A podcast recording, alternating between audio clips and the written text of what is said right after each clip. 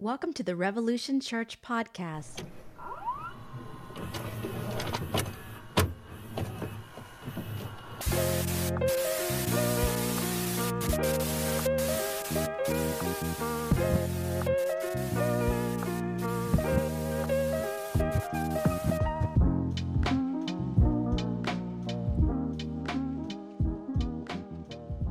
Hello.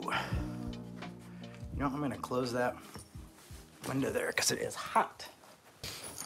I have toddlers, so those blinds don't survive all the time. So, hello, hello, hello, hello. Another fine installment of Is That Window Too Bright? I'll reposition once I get some stuff figured out with the house. But right now I'm trying to see if we can get, we'll get that shot in a little bit tighter. Oh, here we go. Try to.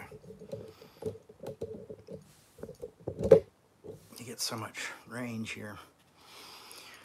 Um, good morning, or afternoon, or evening, wherever you may be. And welcome back to another exciting episode. Thank you, Charles. I appreciate that. Of Revolution Gathering. Diet Coke.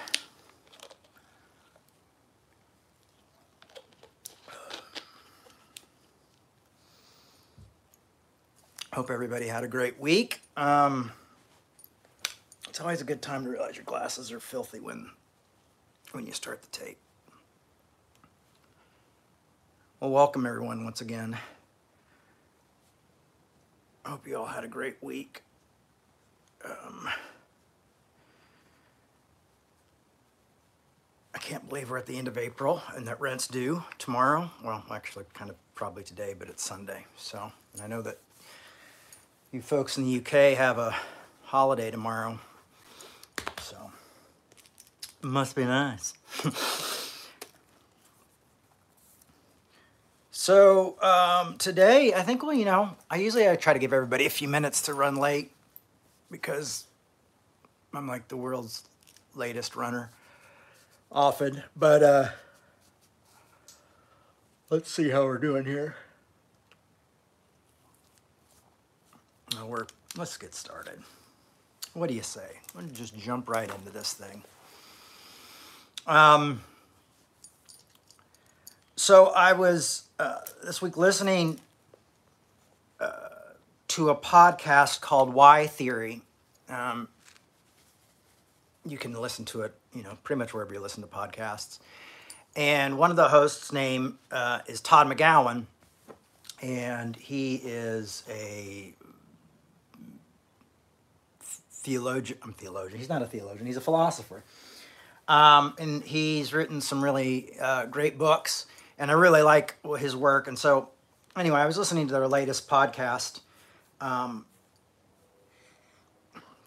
on their show Why Theory, and hopefully Todd McGowan. Speaking of Todd McGowan, he wrote a great book on Hegel, and I am working on right now trying to book him uh, to do an interview with me.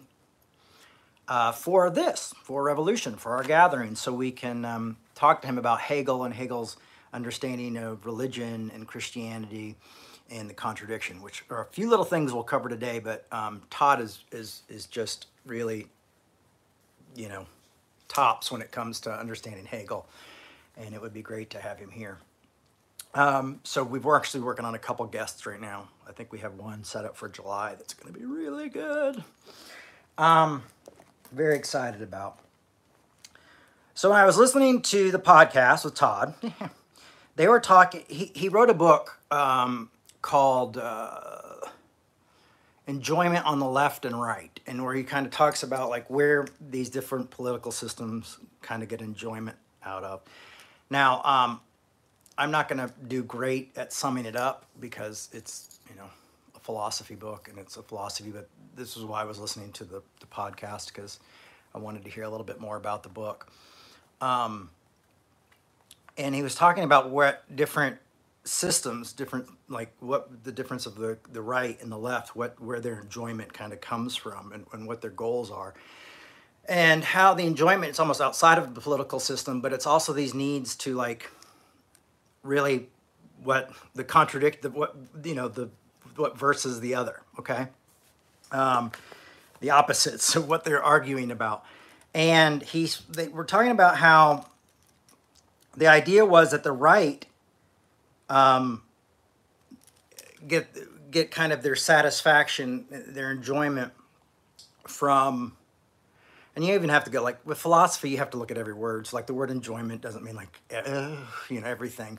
It, it's really very very particular. So I'm probably not doing it justice, and um, and and and not to see this as a slam, just to kind of see this as how the system is, is set up, but. The idea is that some of the enjoyment, even if it's unconscious, you know, things that we don't recognize. Um, the right, the idea was that the right, this uh, uh, thing is that, that believe that, that the right believe that only some belong, you know, like only these people belong and these people don't belong, and these people are a threat and these people aren't, and we've got to, you know, get rid of the threat. And the left, uh, believe, or used to at least, that everyone belongs. Like it's universal belonging. You know, no one's a threat. You kumbaya. You know, everybody's, oh, I'm going to hold hands and sing Hands Across America. We're going to sing, you, you know, We Are the World as Hands Across America happens. I think that's changing a little bit because I think a lot of times now that the, I find that the left feels that the right don't belong. I think both are getting joy out of only who belongs and who doesn't belong. And, and this kind of goes in with a little bit of what we were talking about last week of that concept uh, in the church that we often see of who belongs and who doesn't belong, and also connects with the concepts uh, that we were talking about with Tillich's uh, You Are Accepted, talking about grace and how sin is separation and grace is reunion. So we're going to cover a little bit about that today as well. Um, so here you have this idea. Now, at the end, they were talking about these concepts of belonging and who belongs and who doesn't belong. And what I thought was interesting, and I see this a lot with Peter Rollins' work with the um, with the pyro theology, is it kind of switches things around. It kind of puts things on its head. It takes a wider range. It goes, how does it, how could this how could this work? And they kind of went there at the end. And I don't know if, I mean, they were kind of joking and kind of serious, but it was the idea that they stated, started to play with this idea is that maybe no one belongs. And maybe that's the secret. The secret is nobody belongs. And I like that. I like that a lot. I like that idea. And um, you say, well, Jay, I felt like I haven't belonged before and I want to belong and I don't like that idea. And, and I, I get it, but I've also felt like I haven't belonged myself. Um, but why do I like this concept of not belonging? Well, I felt like we could kind of mess with it a little bit and look, and you're going to probably think the only book of the Bible I know is Romans or Corinthians or Galatians, and maybe it is, who knows. Um, I'm sure some of you have heard me read from the Gospels. Um, but the idea of, in Romans, I don't even know why I'm looking it up, but I just want to have it word for word rather than Romans 3. Acts and Romans, there you are. Okay, Romans 3, 3. No, it's not 3, 3. Um, Romans 3, 23, where it says, Since all have sinned and all fall short of the glory of God, they are now justified by his grace as a gift through the redemption that is Christ Jesus. Now, I want to kind of look at this in a way of like not belonging and taking it kind of in the um because it, it, reminded me of that like we're all sinners you know and, and, and, there's a lot of people like i don't like the idea that we're all born in sin and we're all born sinners and you know and i sometimes see people like especially like ex-christians or or like i grew up evangelical like we're not all born in sin you know we're not all bad and then you like turn on the news or you go on social media and you go, really? and when I mean sin, I mean as in the Tillichian idea of sin, of the idea of separation that we talked about earlier this uh, year of sin as separation. Not just separation from God, but separation from our understanding of that, but the separation from others and separation from our, ourselves as well, and even separation from uh, living the lives that we're called to live and being who we are. So, this kind of separation. Um,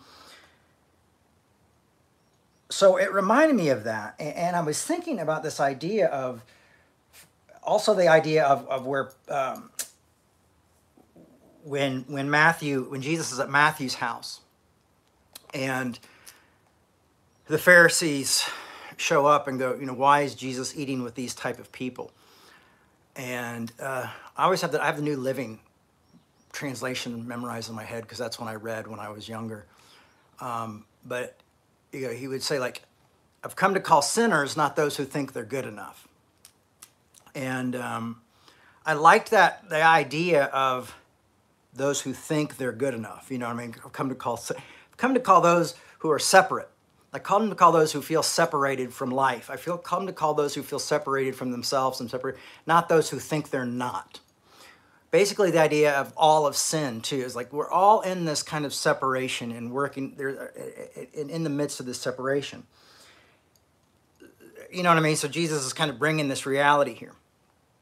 And then when you look at this and it says well since all have sinned all fall short of god's standard like you know earlier we in, in this and i know i read this last week or the week before you know the idea that no one is good no one is righteous where um, paul is, is is quoting the psalms um, no one has ever done anything right. All have turned astray, you know.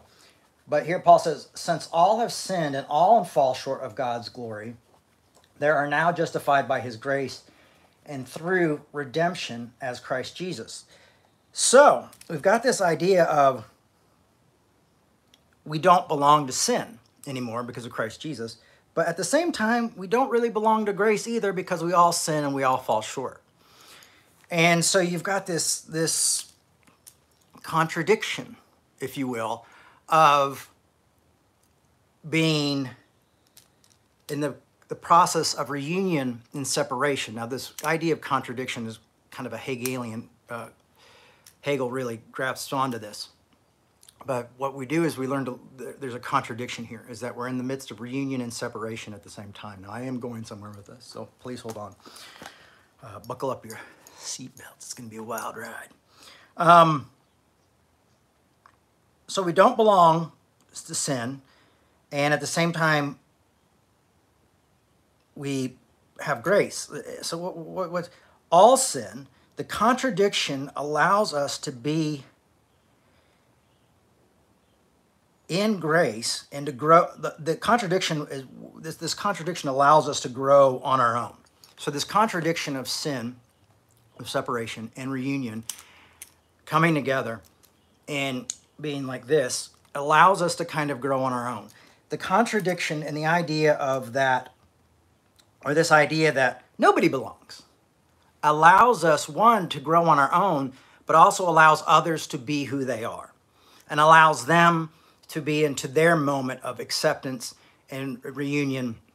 And I almost want to say that I think this concept of no one belongs in a way gives us a common ground to not only respect the other, but to love the other. And at the same time, realizing like being tolerant is part of being in a community of the other. Um, you know, and I don't mean like this passive aggressive tolerance of oh, put up with their oh, their grossness, their bullshit. Oh, I put up with all that or that crazy. But that we go like people are different people are struggling through different things. They have different life stories. They're on different journeys. They come from different places. And they're experiencing some of these things differently. Um, their unconscious is doing different things. And we're all trying to work this out together. And so, this contradiction of realizing that we are yet separate and, reun- and reunited at the same time kind of puts us in this area where we have to live to another level of truth another idea, a philosophical idea of, of something beyond truth, something greater than that. And you may be oh, it's too, too philosophical for me. I, I get it. I understand. I've, I struggle with it and I wrestle with it just like I do with these theology. Um, so, only knowing or willing to be honest about our, our contradictions are we able to, you know, only us, only us know what our, our contradictions are. And are we willing to be open about those contradictions? But here's the problem with some contradictions is some contradictions in our lives are in our unconscious you know, that we'll never be able to, to solve, we'll never be able to deal. It's just something that we have to live with and, and, and be in and live within that moment. So, um, so here it is. By allowing others to live in their own contradiction and helping them to be honest with their own contradictions, in, a way, um, we're allowing a community to happen in a way that hasn't happened before.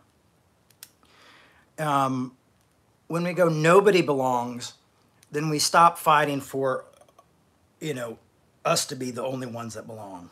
Um, you know, it's like, you know, it's like if you're trying to, let, us if you you are accepted by that greater than yourself right? We talked about that in with tillich's talk. You are accepted. You're accepted by that greater than yourself something you may understand something you may not understand but you're accepted by that which is greater than yourself.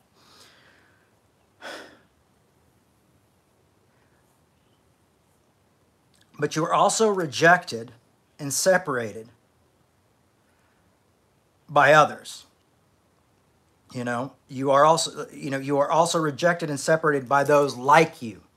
So you're accepted by something greater than yourself, but you're also not accepted by certain humans, certain other people, certain politicians, certain politics, certain ideas, certain religions, certain concepts. If you go to another country and see how they do things, they do things differently than us. And then they look at us and think, well, we're so prideful because we think everybody else should live like us. You know, so you have that idea. So what you have to do is realize that you have your own acceptance. But by realizing that, hopefully you get the understanding of realizing that others are accepted as they are, that they are also on a journey. And you say, well, Jay, we're supposed to say people to repent. But the problem is, is we've, we've taken this idea of being so obviously like, you have to repent, you have to change, you have to be just like me, you have to turn around and, and, and follow my way. Um, which I think a lot of us uh, who, who attend Revolution and are here would say that's not worked for us. Matter of fact, that's chased us away. We, we, we, we've been chased away by that kind of, you've got to do this. So instead, what we can do is we can live as examples. And we can love as examples. And we can try to set examples of, of one who we want to be and who and who we would like to see others be. That we, we can learn to have hard, tough conversations and not always demand our own way. And I promise you, in some ways, when you do that, when you show a lot of grace to people, you'll be amazed that sometimes that grace does get returned. Not always, because I have a lot of people who don't show me that grace, but usually knowing people in, in the human sense, the way, like in real life, in person, working with other people, you know, I have learned like oh, that guy really is forgiving, or that guy's loving, or that guy doesn't get along. Like I worked with a, a pastor friend of mine, and we did Revolution together in Atlanta during the end of my time there. And we disagreed on a lot of stuff, but we could argue well. We could disagree well. But the one thing we both knew is that I think we both knew we both fell short, basically, of a lot of things, not just God's standards, but a lot of things in life. Um, but we also knew that we loved each other, that we really cared about each other. His name was Stu, and, I, and if you saw the documentary, you probably saw Stu in there. We, we knew we knew we loved each other. And um, the good thing about me is Stu is this Type A personality, and I learned that this Type A personality can be really harsh and, and, and really in your face, but also like once you deal with this situation, you've dealt with the situation. Me, I'm I don't know, type B. I don't know. you know, I'm introvert, quiet. have an argument with you. I'll probably be thinking about that argument six years later, one night in bed. Um, but when you learn these different things about people and how they work, eh, something new opens up and you grow. It, it's the idea of, of saying, you know, all things are uh, all things are um, all things are acceptable, but not all things are beneficial. You know, it's the idea of this grace concept. of you're given grace, well, then what do you do? You go, oh, I'm gonna go out and drink, party. You know, it's like for me when I when I realized God loved me no matter what, and I could drink all I wanted. I kept drinking for a little while, and then I realized that the drinking was making me miserable. It wasn't God being mad at me, because God wasn't mad at me anymore. You know, we're going Jesus crying or Jesus holding me as I have the the, the, the nail and the thing in my hand, like that old painting in the Christian bookstore. No, no, no. It wasn't that. It was the idea that I knew I was free and I wanted to live a life that I could enjoy. I wanted to live a life with some peace in it. Um, I know realized there needed to be a change, and it wasn't based on my big dad in the sky is mad at me. You know, it wasn't that. It was that there was something that needed to be fixed, and I was able to do that when I had that freedom, and that's what grace offers: is freedom. Um, freedom from the freedom to do your thing or not do your thing. Um, so what I'm trying to say is when these contradictions come together, when no one fits in, when we're all outcasts, we allow we have a little bit more of an allowance here to change. And we're all more willing to change because we're all not sitting there going you need to be like me or i you know or god i need to be more like them. I mean how many times that i i've been around other christians in my early years of, of doing this work and been like i just don't add up. Or like i could tell they didn't think i added up. Even though i disagreed with the theology completely i still felt like this big like i know i'm right but i still would like to make them happy Ba-da-ba-da-ba, you know Um, and who knows, you know, what the contradiction in those people's lives were. So remember, I said that you are accepted but that is greater than you, but you are also rejected and separated by that like you. Not you, but like you. Um, the great contradiction. So Hegel said that this is the pain, that, that contradiction is the pain of living. I'm, I'm really giving you a, a short little, this isn't a quote or anything, I'm just giving you a short little bit of understanding. It's much deeper than this. If you've read Hegel, it's almost impenetrable. But this is the concept, and that this is the, the pain of living, even an actual, it's almost the concrete existence of life is, is this contradiction. It's, it's, to feel is to live you know, for us to feel. So often we hate our pain and we want our joy and we don't want to feel all these things, and that would be great. But we wouldn't understand peace and joy if we didn't feel these other things. Um, for example, why do we live like we live and, and, try to live like we live and try to not let life get mundane? And, and, when you hear people in their later years say, like, well, I wish I would have been braver, or I wish I would have done more, or I wish I would have taken more chances. Um, you know, because they realize that life is ending. And, and, so when we're able, I have life ends, life ends on my, my, my tip of my fingers here, life ends. Um, because it, it's the concept is when we realize that that's when we truly start to live. When we realize we're not going to live forever. Like when you're a teenager, oh my God, I just I thought I was going to live forever. And now it's like, ugh, this thing's still happening. Um, but Hegel would say that this pain uh, this contradiction, which even can be unconscious but still cause pain, is living. You know, it, it could even be seen as the concrete existence of life. Oh yeah, congratulations! Uh, we have a year sober in the in the house, or maybe longer. I'm sorry, I just saw the current congratulations. Um, so as I said before, you know, the, the idea of uh, we have this great contradiction, and this is how we live with this contradiction. So, if you really think about it, I think you can understand that no one really belongs. You know, you're always going to feel left out from something.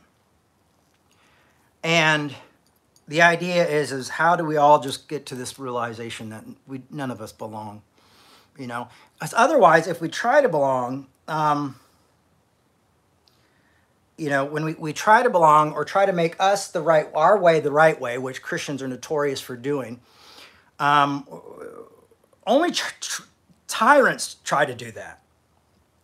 You know, only tyrant, you know, it's like, you know, Hitler, oh, we got the, the Jewish folks, they're the problem. Get rid of them, everything will be great. You know, these are what tyrants do. You know, and, and and it's strange that we don't see this a lot of times within the Christian faith of like, uh, especially in more conservative Christian ideas of like, well, if we just get rid of like if we just make our conviction a law, then we'll no longer be under threat. And you know, maybe these people will go away. you know, and then we just make everything we want legal and that's being a tyrant. That's not being that's not drawing people to jesus through the love of christ. That is forcing your will on others.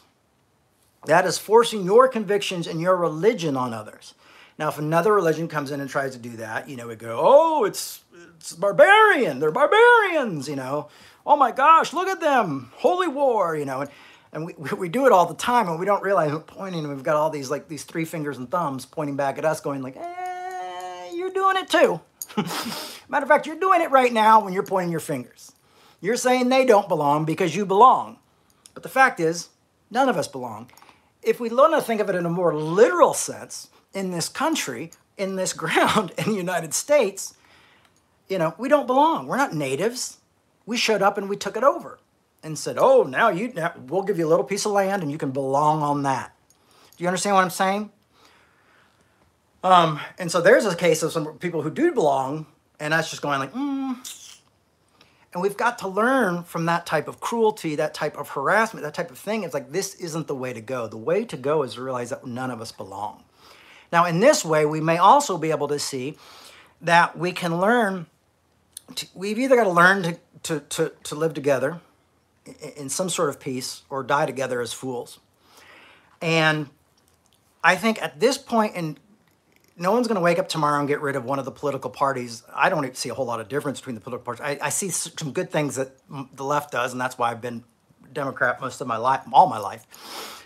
Um, but over a, you know, I see a lot of still money controls the system, and I think that's an issue. And I wish we had more parties and more groups, and it wasn't just this binary way of this party or that party, good and evil. And I'm going like, ugh, both of these, nobody seems to be doing anything. I mean, the same issues I was fighting for as, as a, a youth are the same issues people are still fighting for now um, and, and, dealing with, and not a lot has changed. Um, so I don't know if the answer really lies with the people who are causing us to be separate, because I feel like the leaders are, are really just separating us through a few issues. Well, we'll have these issues and we'll have these issues, and these issues will break you guys apart. Why we really undermine the whole system um, is how I feel. And so that might sound a little radical, but that's just 47 years of living and reading and studying and thinking and watching and paying attention for me. Um, so only tyrants come in and say, my way or the highway. You've got to think like me. You've got to be like me. You've got to do like me. Um, and so I was thinking about this of, of organizations I've been kicked out of. I have never been kicked out of a, out of a public school, um, but Christian schools I have been kicked out of. Christian churches I have been asked to leave. Um, and, and it's not just because those are the only areas I hung out. I've hung out in lots of secular clubs and done things like that. And I've never been really carried out by bouncers or anything but I've been carried out of uh, a lot of Christian events and different things and warned at Christian events. And oh, you're not one, you're not acting like one of us. You know, you're not doing the right thing. You're not saying the right thing. Um, I've been banned from Christian events, and it's the idea of it's all about it that he doesn't agree with us, so we must separate ourselves. And all of a sudden it goes like, well, then now the conversation's over. So now I'll just go and be radicalized and do a podcast, uh, a video pod, you know, video and podcasting every week, and and I'll do that because we've been separate, so we're not talking anymore. The conversation's over because you don't want to talk to me anymore about my belief system. And the only reason you, only way you want to talk to me about this, now hear this, because this is coming from this side, is going, and the only way you want to talk to me is if I change. And that's not really conversation, that, that's not, we're probably where the conversation is going to go. And so we have to think about this as we live in a world that's so divided that we may have to live in a world that's divided where people have ethical thoughts and things against us and don't don't care about what we want. But by separating ourselves from them and ignoring this complete con- this other contradiction that comes in here, with these other two forces that is something I think is more fixable than the contradictions I've been talking about of us being separated in grace at the same time. I think that's always going to live with us. Is that now we're not talking, so now nothing's changing. And I think politicians like that. I think social media likes that. I think people like that because I think people make a lot of money off of that. People get a lot of votes off of that. Um, oh, help us, you know because I would I would argue with one of the things that they were saying is like, well, you know, the conservatives like to get rid of this group, but I think the liberals use the fear mongering just as much as saying like, oh, these conservatives are going to get in here and they're going to take away everything, you know, and you're like, oh, well, I saw the guy in Florida, the freaking governor in Florida, that guy freaks me out, you know, so you think, oh yeah, you know. And we get these extreme ideas and go, oh yeah, of course this could happen. Or we think about Trump, blah blah. And, you know, we have this one-sided way of, of, of judging. Um, so, so we separate. So we get so busy biting and devouring one another that we're consumed by each other. And that's how we die. And leave that to our children and our children's children until they probably figure out something better, a better idea. Or we can learn to have tough conversations, much like the philosophers do, and people and, and, and, and uh, thinkers and, and psychiatrists, and they go there and they debate about these ideas and things like There's something to that. There's something to debate. There's something to admitting that we have different ideas and different opinions of things, but you know, when we're not arguing those ideas, we're able to be human to one another, maybe in fact even have a good time with each other and talk to each other um, there's more of we have more of an ability to see people transformed through relationships and through personal relationships than uh, I think we do through just throwing out ideas and then turning the TV off, you know, or just saying my way or the highway, you know. And uh, you're just a hateful bastard, you know, and not really. It's like maybe they're not. Maybe they were hurt by someone and that's why they're doing this, or maybe they've been taught their whole life that this is what God thinks, and in their mind, I don't like it.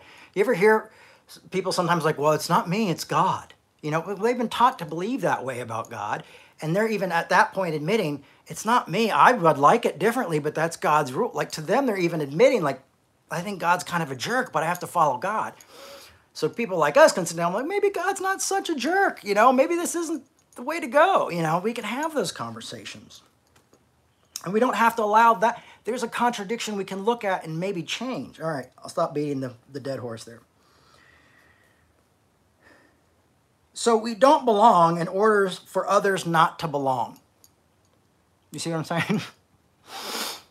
we don't belong for others not to belong. I think if Jesus was setting an example of anything, he was saying that he had no reputation and that he did not belong.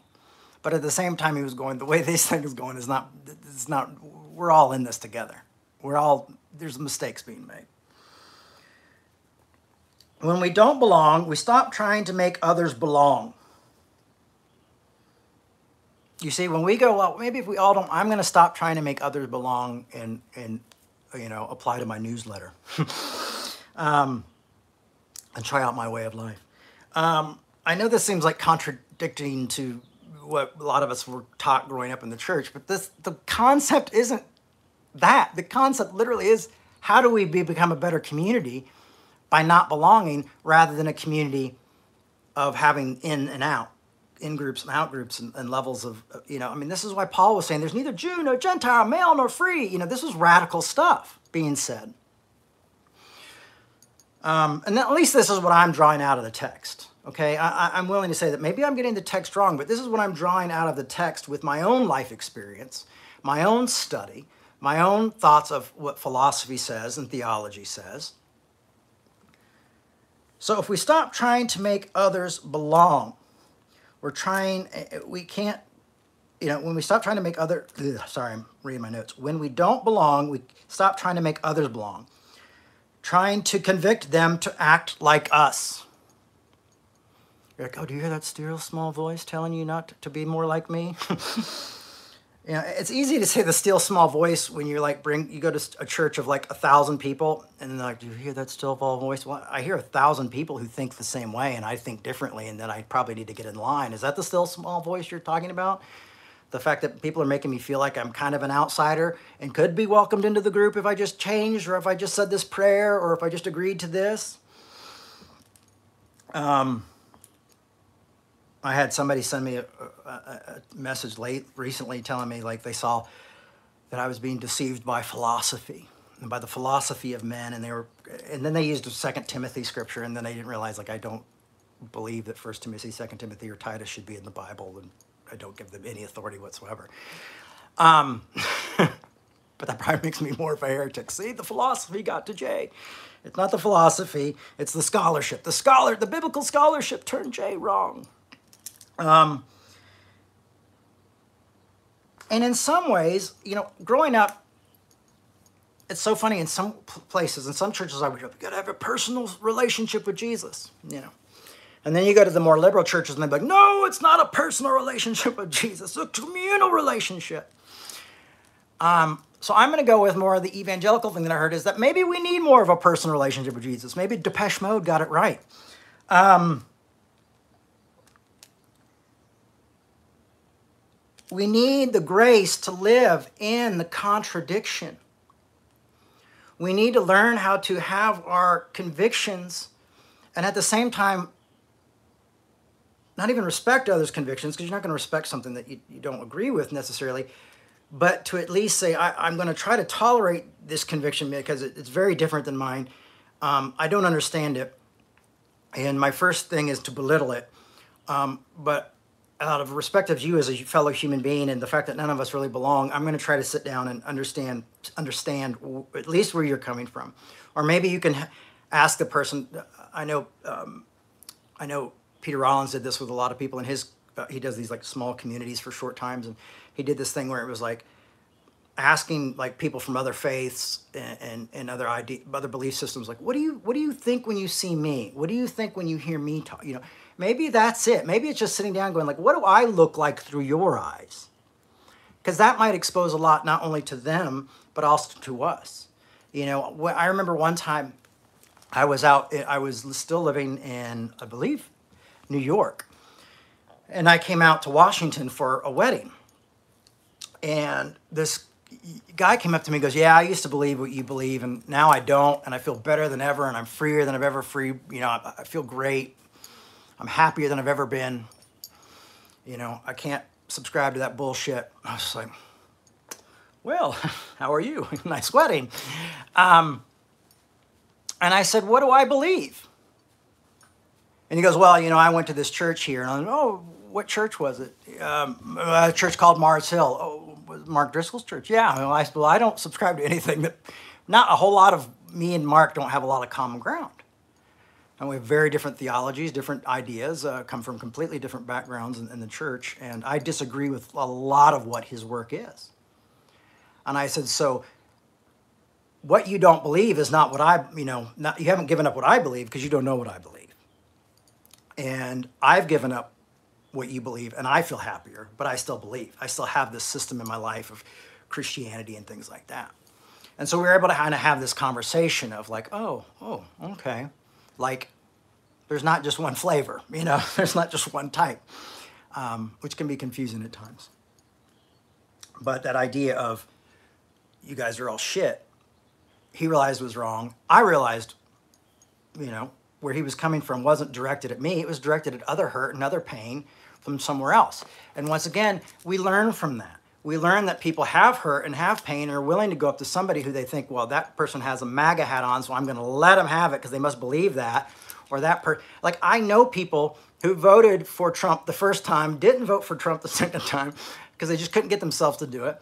But we're still Republicans and still this and still lovely people and still friends of mine and still in deep relationship with me. You know, so you know, but they're not the they're not the scary guys that you see on um, you know what's the comedy channel the you know the, news show what they show interviewing where the people are like they're making fun of them. You know, they find those people because they're a comedy show because they make money making people laugh. So they find the people with the loudest contradictions, and probably not always the smartest people. And usually they're well intended, but they don't know what they're talking about. And those are the people they find to make fun of. They don't find the you know the well bleeding heart conservatives out there who are you know, salt of the earth type people. They don't do that. And so we get these extremes. The idea of the personal faith, the personal religion, the personal Jesus is just this idea that allows us to know where we stand, where we are accepted, and where we're at. And it also allows us to learn and change. I will tell you, Dan McClellan, uh, the um, scholar, biblical scholar, I've learned a lot from this guy. And there, there's stuff that I, I don't like agreeing with that sometimes he gets right. Like, go, oh, and I look and I look into it and I go, oh, you got that right. And I, that's not what I wanted, but that's the reality. And then I have to negotiate that. Do I take it as something that's important, or do I go, oh no, this was something of, of, of antiquity. This is something that was a more of a Middle Eastern tradition, or this is Paul's idea of sexuality is way outdated, you know. And do I just go, okay, we've grown from that. We've bound. We talked about that. Remember last week uh, or the week before, bounding and loosing we loosed that or we you know we let that go. We realize that that's not that's something that's hurting other people at this point in in life and this point of of of, of existing you know? So we've loosened that. We've got oh this isn't this doesn't work anymore. You know i mean you know even radical even conservative evangelicals would reject some of paul's sexuality ideas of like well sex isn't for fun. It's just to get that out there and then tame it down. And really, the only reason you should be married is because, you know, if you can't control it, and then when you do do it, do it respectful of God. You know what I mean? Like, there's just no. They're like, have a good time. You know, it wasn't like, hey, we're having this six week, six week sex challenge. You know, Paul would have been like, what? Why, why would you do that? It's a waste of time because Paul thought Jesus was like coming down, coming back quicker than than Jesus did. Sorry, that was me listening for Jesus coming back. Um, so here's the concept. I think you've heard the concept. But I am sim, sim, simultaneous, simultaneously separated and united. I am accepted by that greater than me, but I am also separated by that like me. And I want to live in that. And of course, the idea of revolution, my concept of life and living and, and, and following this religion is grace, grace, grace, grace, which is reunion, reunion, reunion. Reunion with myself, reunion with others, reunion with God as I understand God. Um, so here we are, simultaneously separated and united, sinner and saint, truth and fiction.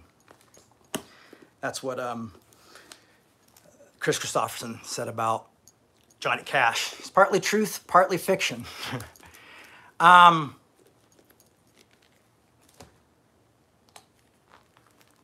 so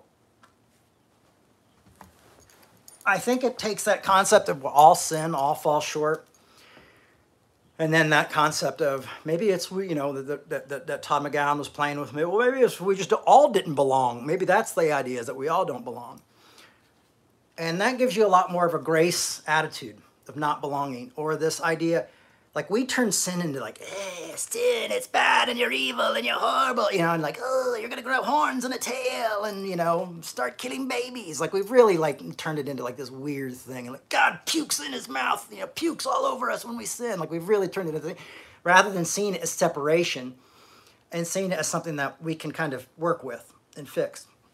We've kind of given it this great power. We love to do that, and also scares people, and they have to say a prayer and then join our communities. Um, and grace is reunion. So just by the idea of saying, I'm going to live in a life where people are naturally separated, we're all separated, and I'm going to live a life where I realize that's part of it, and that we're all kind of outcasts. Even the politicians, because I look at politicians, they might not be outcasts in their world, but in my world, they're kind of outcasts. You know, like they're like out of touch, you know?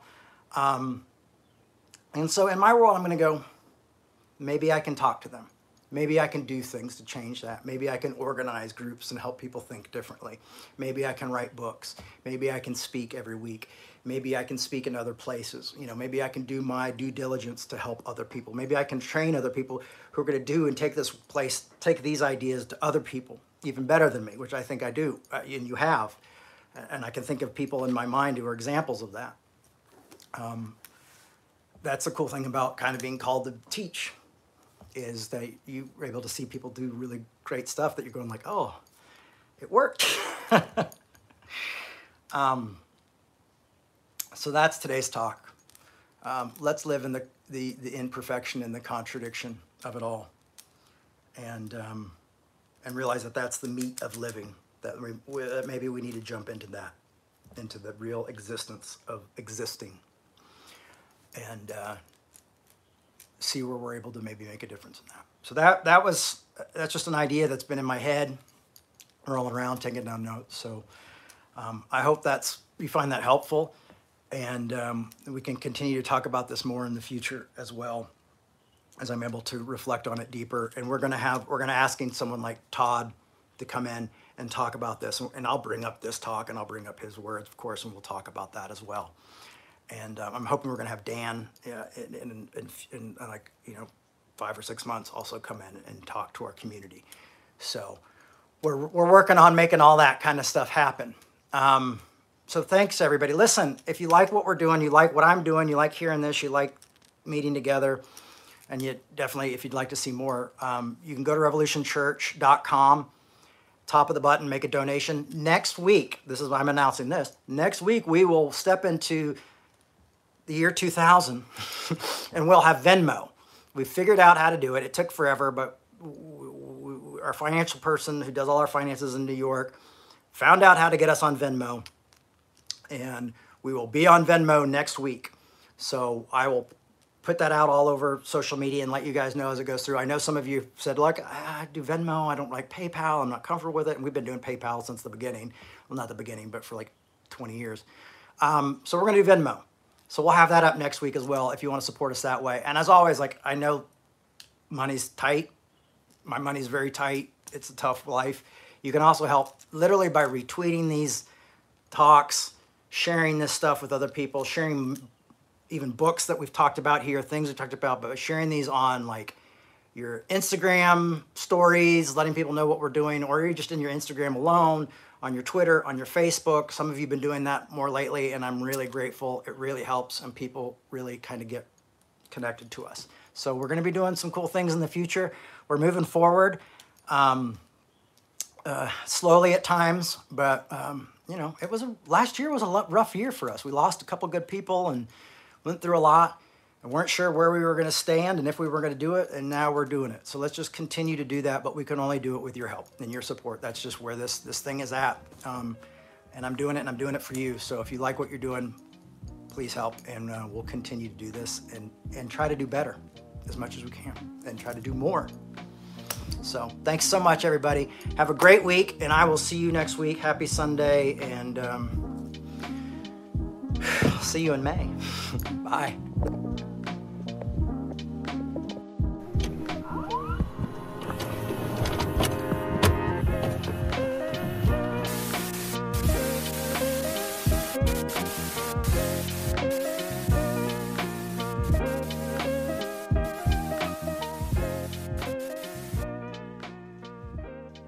for listening. We hope you enjoyed this podcast. To make your 100% tax deductible donation today, please visit revolutionchurch.com slash donate. You can also learn more by clicking the donate section on the website.